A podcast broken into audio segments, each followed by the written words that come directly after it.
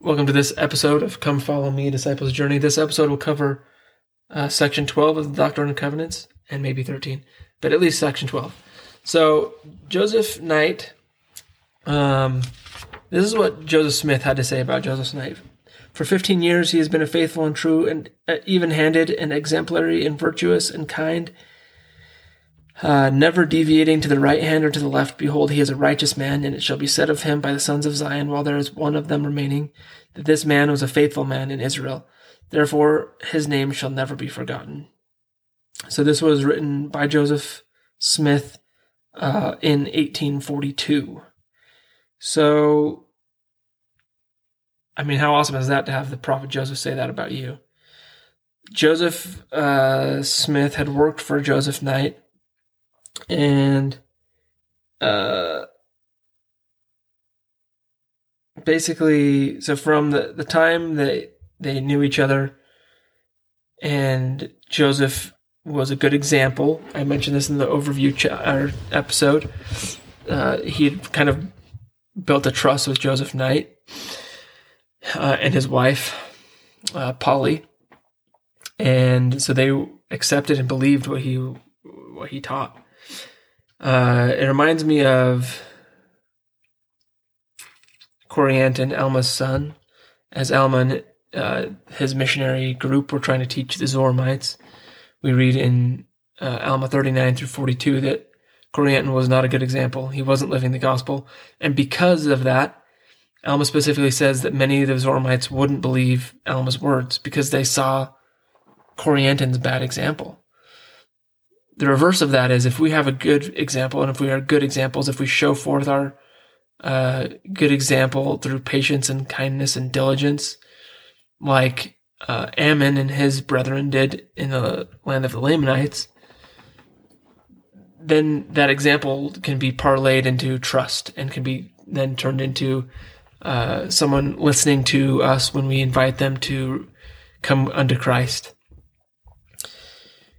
And that's exactly what Joseph Smith was able to do with Joseph Knight. So uh, he teaches them, they, they believe, and they want to help. And so from time to time, they would bring supplies. And so it was on one of these trips that Joseph Knight asked Joseph Smith to inquire of the Lord what his standing was, what the Lord wanted him to do. And These these trips were important, especially in this type in this time frame. In May eighteen twenty-nine, Joseph and Oliver are engaged in translating uh, the Book of Mormon again, had, and they were actually nearing a time when they would have had to have stopped uh, because they needed supplies, which would have meant they would have had to go out find some like temporary work to get money, buy supplies and food and things to come back and finish translating. Um, but instead, Joseph Knight shows up, allows them to continue. And so it's this blessing from God. Uh, you know, it's one of these times where Joseph and Oliver don't know that it's coming. Joseph Knight shows up and is an answer to prayer. Uh, you'll notice that section twelve rings very similar to uh, section eleven as well as section four. And again, just section four is to Joseph Smith Senior, section eleven is to Hyrum Smith. And they're asking essentially the same question that, that Joseph Knight was asking, and that is, What what's my place in the kingdom of God? What do you want me to do, Lord? What what work and can I be engaged in? And can I be engaged? Am I worthy to be engaged?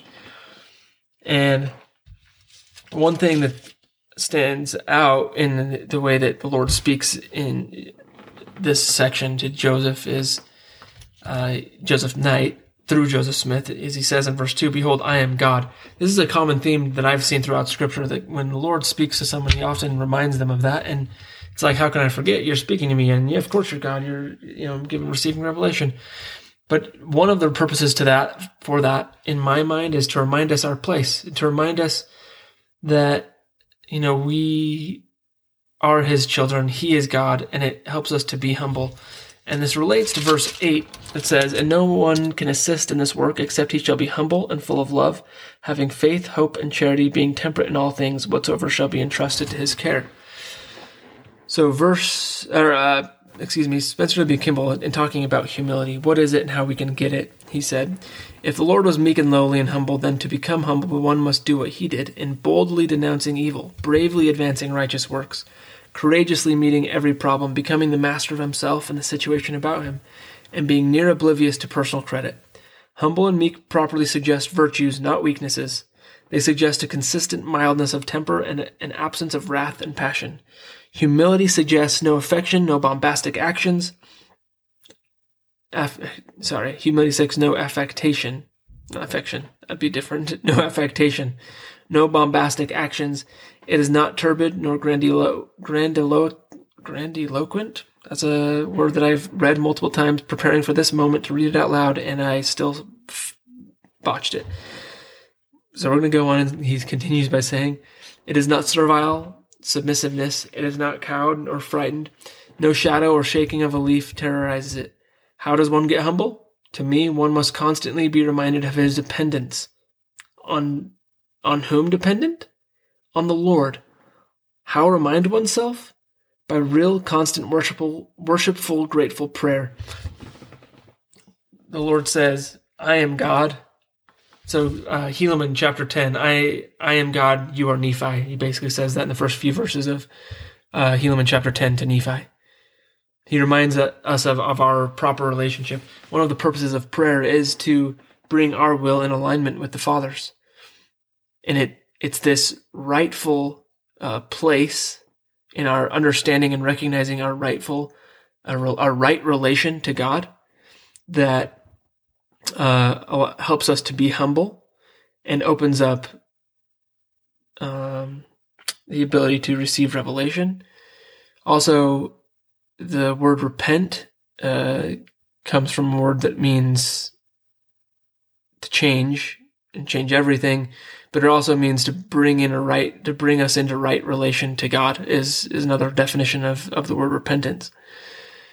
And so as we repent and uh, we become humble, and as we are humble, we are able to repent.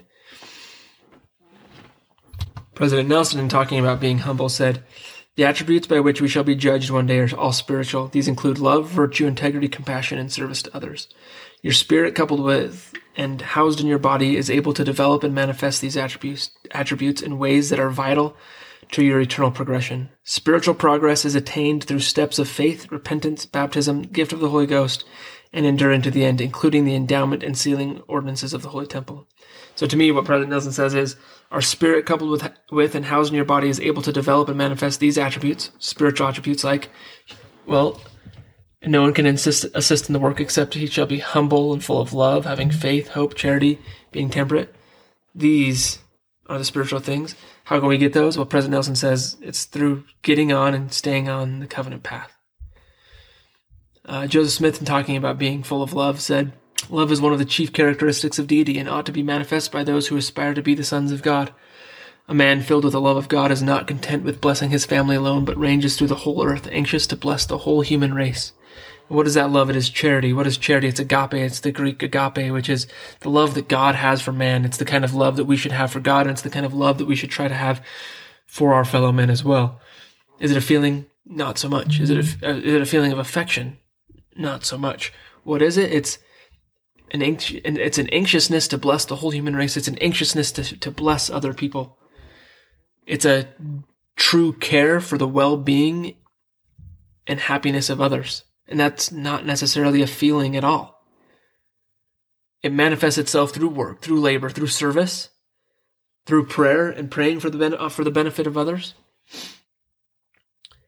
And sometimes it's accompanied by affection. Sometimes it's accompanied by a, a warm feeling of of uh, camaraderie and uh, you know desiring to be friends with this person. But sometimes it's not, and it doesn't have to be. But that's what true love is, and that's as the Lord said to Joseph Knight, it's one of the things that uh, qualify us for the work. And so kind of tie these things together. How do we qualify for the work?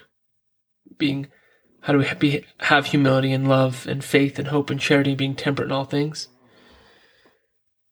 Those are spiritual gifts. We, we seek for them. We pray for them. We ask for them. We work for them. We make and keep sacred covenants. Uh, and as you'll see in the next episode, spoiler, we're going to split into two. Section thirteen is going to have its own episode. Uh, as we undertake these ordinance or uh, these covenants through ordinance, through priesthood ordinances, our minds can be opened, and we can ha- receive the Spirit in greater measure, as Joseph and Oliver did after uh, John the Baptist visited them. Hope you join me in the next episode as we talk about John the Baptist's visit and uh, what he taught and what happened in that visit and afterward.